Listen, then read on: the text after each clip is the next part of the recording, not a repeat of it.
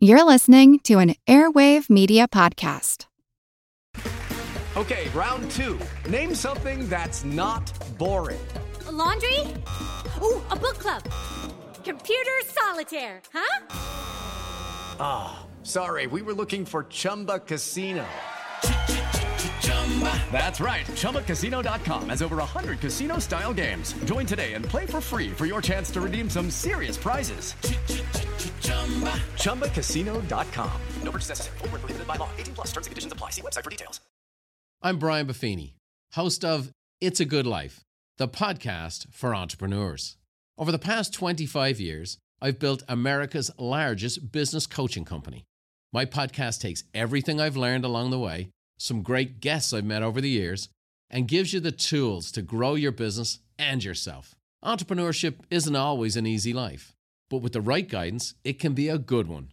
So tune in to It's a Good Life, the podcast for entrepreneurs. Bicycles are evolving, not just in their design, but in the way that they fit into the cityscape. I'm Jim Metzner, and this is The Pulse of the Planet. One big innovation that we see coming are the electric bikes or pedal assist bikes. Ralph Buehler is an associate professor in urban affairs and planning at Virginia Tech. These are a little bit like uh, electric scooters, so just by turning your handlebar, you can accelerate your bicycle.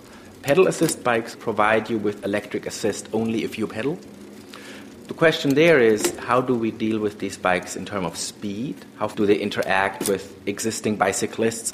There are many more e bikes already in Europe, and there are a lot of e bikes in Asia, mainly in, in China. So they are a big part of bicycles. There's sort of a, a step between the bicycle and the motor scooter. E bikes are, are not powered by, by gasoline, but they're powered by battery, which you have to charge uh, at some point, but it's, it's electricity that is used to power these bikes. Some of the pedaling can keep them charged, but most of them have to be, at some point, have to be plugged into a, a wall plug.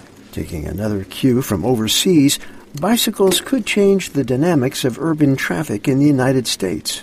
What you can then do once you have sort of a critical mass of cyclists is start timing traffic lights uh, for bicycles. At the moment, we are timing traffic lights for cars so they can move quite speedy at a speed, let's say, of 30 miles per hour through a town.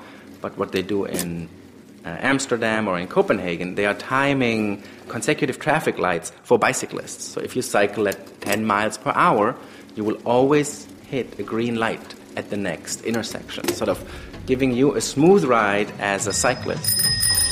Have any ideas what the bicycle of the future would be like? Tell us on Facebook. I'm Jim Metzner, and this is The Pulse of the Planet.